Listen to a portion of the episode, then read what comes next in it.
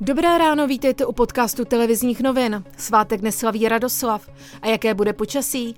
Nejvyšší teploty 11 až 15 stupňů, na horách kolem 5 stupňů Celzia. A teď ke zprávám.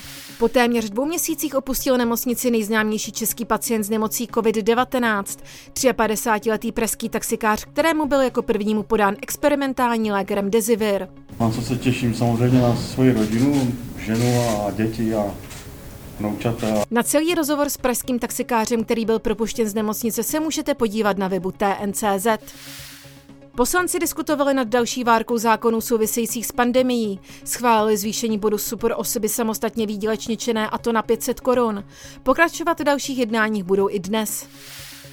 Aktuálně nejvyšší počet nemocných koronavirem v Česku, a to v přepočtu na 100 000 obyvatel, má Karlovarský kraj. Vyplývá to z údajů ministerstva zdravotnictví.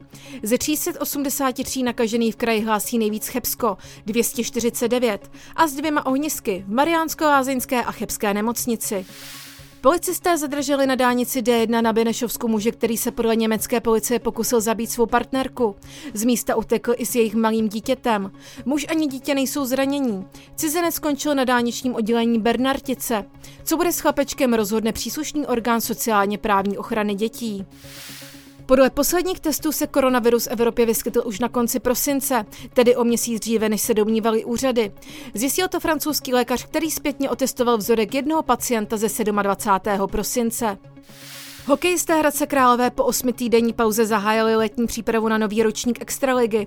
Uplynulá sezóna pro osmý tým skončila kvůli pandemii koronaviru za stavu 1-1 na zápasy v sérii předkola playoff proti Karlovým varům. Další podrobnosti k reportážím a aktuální zprávy najdete na webu TNCZ.